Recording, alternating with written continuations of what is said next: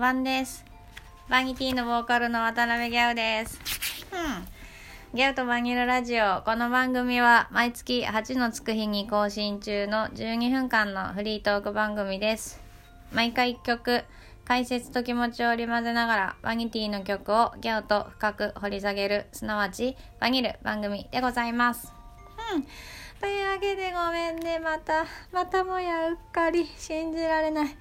本当まあでも、ちょっとこの数日間バニティはいろいろなことがありまして、ご存知の方もいらっしゃると思うけど、あのー昨日？あ、じゃあ、おとといおとといね、名古屋のあのサーキットに行くはずだったんだけど、あのーまさかの朝5時ですよ。あの、LINE が来て、ショーンと岡野さんが39度以上熱があるということになり、えっと思って、それであの、急遽、もうおそらくインフルだから、もう急遽、あの、メイビーと2人で名古屋に行って、アコースティックバージョンをやって、そして帰ってきて、寝て、起きて、ビチのワンマンに行って、ってやってたら、いつの間にか8のつく日が過ぎ去っていました。ごめんなさい。ごめんよ。あ、もう本当にびっくり。全然ちょっとね、頭が回ってなかった。まあ言い訳ね。またうっかりの言い訳。ああ、ごめん。そうなの。でもね、結構大変な日でした。本当にね、だってさ、バンド内で2人もインフルになるなんてあるみたいな。ちょっとびっくりしたよね、本当に。そう。結構びっくりしたよ。大変でした。まあでも、終わってよかった。アコースティックバージョンもね、めっちゃ良かったよ。そう、あの、メイビーと2人で、初めて、本当に、マニティ史上初めてなの、アコースティックで、あの、ライブやるっていうのは。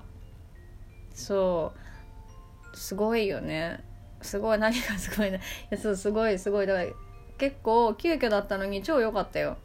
うん、だからやっぱすごい当て20年やってなかったんだろうな私たちって思った超息が合ってたと思うよ そうだって他の人と弾き語りやった時とかもっと全然なんか弾き語りって難しいなって超思ったけどなんかメイビーとの時はなんか普通にバンドみたいだったやっぱ分かってんだね私の歌い方を。だからね結構レアなやつだったから見た見れた人超良かったと思うよ。本当はね逆バギの日に初めてアコースティックバージョン解禁だったんだけどまあフライングということで結構ねいいと思うんであのなんでこんなハードル上げて大丈夫かな。2月8日もお楽しみにしてください。というわけで今日も行ってみましょう。今日はこの曲です。タップモーションドドン。これはですね獣ボックスを作ってる時そう一番最後にギリギリにできた曲です。うん、なんかこう世に出すにあたって今っぽい今の世の中のことを歌ったような曲を作りたかったんだけど、うん、まあでも作ってみたらいつものギャウな感じになってしまいましたって感じなんだけど そう受ける。そうなんかまあタップモーションっていうのはこう電話のタップする動きのことですね。うん。なんかこれ一つでこう世界が開けていくみたいな感じのイメージが頭にあってでなんかそのアルバムを作ってる時にあのなんだろう結構こうどうすればいいのか迷ってたりしたところがあってこうしかもなんか初めてのそう全国流通するアルバムだしなんかこう今の世の中っぽいものを作りたいみたいな気持ちがあっってそういう風に作ってたんだけどそしたらなんか逆になんか一番好きなものをめちゃくちゃ貼ろう狭い四角にみたいな歌詞が出てきちゃってなんかこう世の中に合わせようとしてるけどやっぱり自分の好きなものを大事にしちゃうみたいななんかそうだよねみたいな感じな曲になりましたねそうなんかやり直したいこととかもあるしこう割り切ってやらなきゃいけないこともたくさんあるけどこうだからこそなんか自分の好きなものとか大事にしてるものとかなんかそういうものを大事にするのが大事っていうかでそれでなんかこうやりきれないとか割り切れないっていうことを超えていくしかないんだみたいなね。なんかそういう気持ちで作った曲です。そう。だからタップモーション一つこう指の動き一つでなんかこれからバニーの未来が開けるといいなと思って作りました。なんか思いの方が結構ねなんか切ない感じの曲になった。なんか街の中に一人みたいななんかイメージ的に私は結構そういう感じのイメージがあるんだけどみんなはどうかしら。そう。まあでもなんかね好きって言ってくれる人がいて超嬉しいです。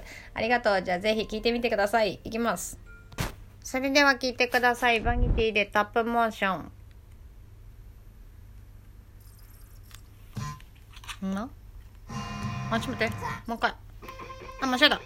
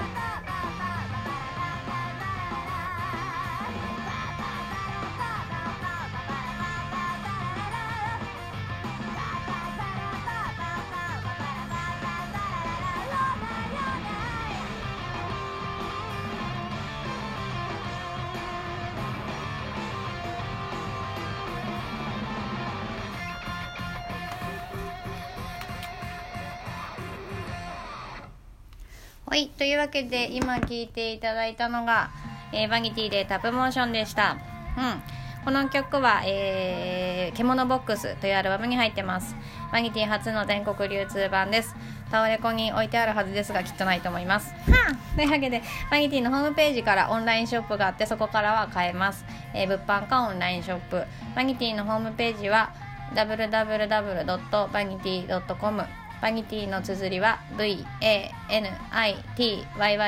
が3つでございます。はあ、というわけでですね、うん、懐かしい、懐かしいというかあんまりね、この間ワンマンでもやったし、そんなに懐かしくはないけど、うん、切ないですね。ああ、というわけでですね、次のライブは12日木曜日、また名古屋新栄クラブロックンロールに、次こそは4人で行きたいと思います。マジでね。でも本当メイビーと私があとインフルにならなければいける。あとあの2人はおそらくもうおそらくっていうか大丈夫。外出解禁は12日は大丈夫なんですよギリギリ。だからいけるはず。祈る。ねえ超大変な数日間だったね。本当にバタバタだったよね。びっくりしちゃったよ。ねえ本当にびっくり。しかも名古屋っていうのがね東京じゃなくて名古屋に行くこの朝分かってそしてそのまま行ってスタジオ入ってあこう練習してみたいなメイビーも一日中運転してたしね。まあ大変な日でした。うん。なのでもうぜひ12日にリベンジしたい。うん。でそれでえっ、と今年のバニオ納めは12月28日池袋アダブカウントダウンなんだカウントダウンの何日間かやるやつ。それで28がバニティの場に納めになります。うん。そして来年一発目は1月17日金曜日。またアダムでプピリットパロのチーズ。チーズ昔のバンドチーズのなんか企画に出ます。そして2月8日逆張りの日。新宿ロックンロール以外は全て嘘でやります。さっき言ったねアコースティックやりますからね2月8日。いや多分ねバニティのアコースティックいいと思う私。なんかわかんないけど曲とかも合ってる気がした。うん。だから結構チェックですよこれは。定員28名だからねあのチケットはオンラインショップか物販で売ってます。いプラスありません。そうであのチケットも限定28名で今10枚ぐらい売れてるからあと18枚ぐらいです。お早めに。うん。というわけでねちょっと今回はうっかりしてしまったけどあと2回。今年2019年あと2回。バニルラジオ頑張ろう。なんかねそう17とかもやったらみたいな感じでね言ってくれるのもあるんだけどどうなんだろうね。このバニルラジオもみんななんかコメントとかその場でやり取りできたりとかさした方が楽しいかな。どうだろう。なんかちょっといろいろ考えてるんだけどそうバニルラジオ自体はねそうまだなんか曲がいっぱいあるから続けようと思ってるんだけどそのなんか形を変えるのもありかなとかも思ったりしてうんなんかねもうリアルタイムでもっとみんなとあれできるやつでもいいかなとか思ったりするんだけどまあちょっと考えてまた決まったらお知らせするね。